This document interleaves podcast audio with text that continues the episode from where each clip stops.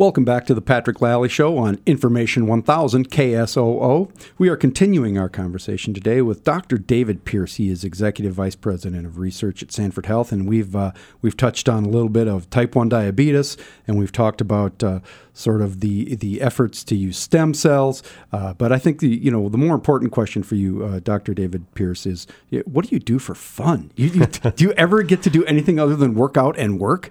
So. Um I'm actually going through a bit of a struggle right now. This is the first time I haven't coached soccer in as long as I can remember because uh, one of my daughters uh, who plays soccer, she's playing JV, so I'm on the sideline rather than my wife. Uh, said to me, she said, I've never watched a soccer game with you. This is going to be an interesting experience.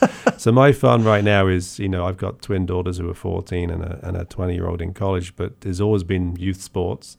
Um, so rather than coaching it right now, it's actually uh, watching it. So, so because you uh, grew up in, in Great Britain and you uh, are a soccer player, do, are your daughters? Do they excel at, at the game? Are they outstanding performers on the soccer pitch, as we like to say? Well, if she listens to this, I'm going to have to be very honest, and she knows it. She she's good. She's not exceptional. So only you have twin daughters. Mm-hmm. Does only one of them play? No, the other one's uh, going to be a scientist like me. She's ah. uh, much more into that, not into exercise and, and such forth. Whereas the one who plays soccer, she does everything. What are their names? Hannah and Madeline. And what's your wife's name? Sue.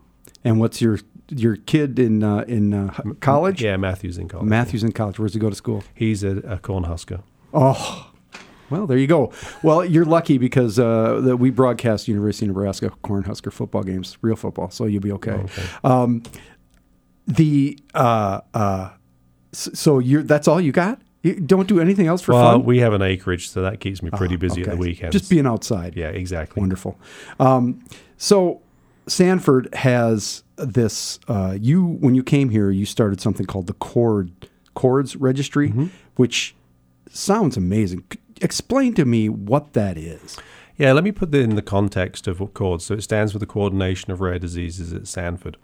So if you're if you have a child in the United States that's diagnosed with a rare disease that you've never heard of before, and there's about three thousand of those rare diseases, um, first thing you'd want to do is go to the internet and search and learn about well my child's just had this diagnosis and or even as an adult you may be diagnosed with a rare disease i need to learn about it and you'll find out that maybe only 20 people in the United States have that disease, maybe only 50 mm. or 300. And we're in a pretty big country, so which means that um, you know two impactful things there is is that obviously you know not near anybody else with a rare disease, but also many physicians are not familiar with these rare diseases because they don't see many patients with these rare diseases. So the concept of this is, and it comes back from my background when I launched a clinical trial in Batten disease at Rochester, is is if you actually get the contact information for the, all 50 people in the United States that have that rare disease, um, that's a registry, and from that registry, then you can start inputting all of the symptoms and the signs of the disease. Um, for the families to recognize and understand, and also for physicians to recognize and understand because they may never ever see another patient with that. But a real good thing there is is that what you can do then is is as people are researching these diseases because they are, they have a database that they can access uh, to where patients are. So if they would need a blood sample, uh, you know, to do some research on. Mm-hmm. But then the really good thing is is if someone comes up with some sort of intervention for the disease, um, you know where to find the patients. Right. That's amazing. And so you established this uh, registry at Sanford uh, why did you why did you want to do it here? Why did you want to have that registry in your institution? So, the basis of the clinical trial that I had for Batten disease, which is a rare disease, about 200 children in the United States have that, was because we'd built a registry before. Um, the utopian dream was if you're going to cure a disease, I need to be able to cure all of the children. So when I was being recruited by Sanford, I said, uh, if I come here, I want to make an impact on more than just one disease. And they said, how many? And I said, all of them. All of them, right? So, um, so it is. It's a very ambitious project, but the idea being is, is how? Why would I pick this disease over that disease? We have the capability because we offer this for free. If you have a rare disease, then we're going to help you find a treatment for this disease once it's developed. How do you find those people? I mean, this, you're talking about how many, potentially how many people? Yeah, they, they find us. Um, 30 million Americans have been diagnosed with a rare disease, so we have a very long way to, to go to actually get all of those into the database. Obviously, there are registries, other registries out there. Drug companies build them, uh, other researchers build them. Um, but uh, what's unique about ours is, is we offer this as a free service. It's the right thing to do. Um, they, we, we, we share the data with others. We're not doing this for any other reason than it, it makes sense and it helps our, build our research program mm-hmm. and it builds our reputation as well. So this the registry, as you mentioned, other other institutions have them, colleges, governments but uh, Sanford's the only one that's like a health system based. Is it? Sanford's the only one that's health system based, and Sanford's the only one will take anybody. And that's um, the advantage yeah, of most research databases or government ones are focused on specific diseases already. Wow. Uh, we, will take anybody into ours right now. How many are in?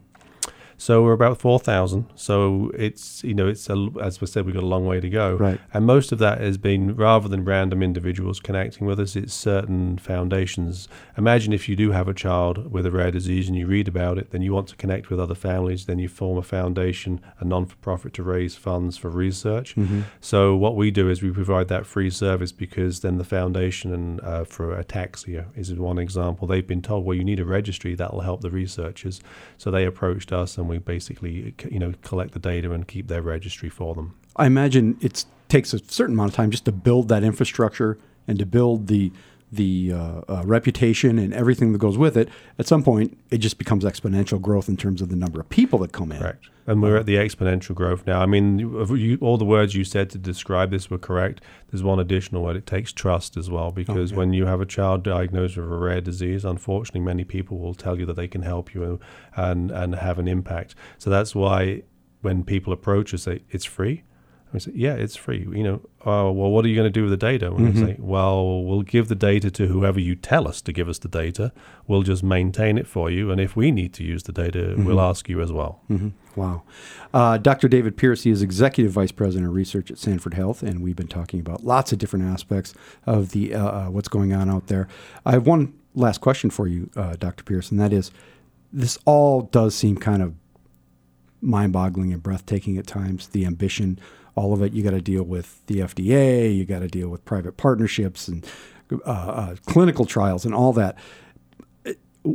Why? Why? Why do you do it? Why does Sanford want to be so ambitious? So I think we just want to make an impact on our patients. Um, we want to do the right thing by our patients, and we want to do the same at a national level.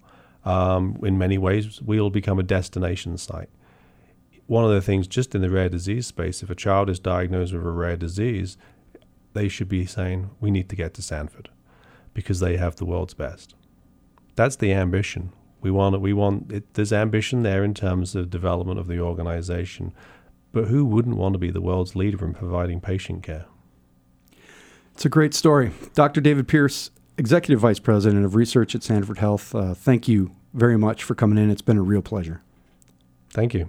Uh, this is the Patrick Lalley Show on Information 1000 KSOO.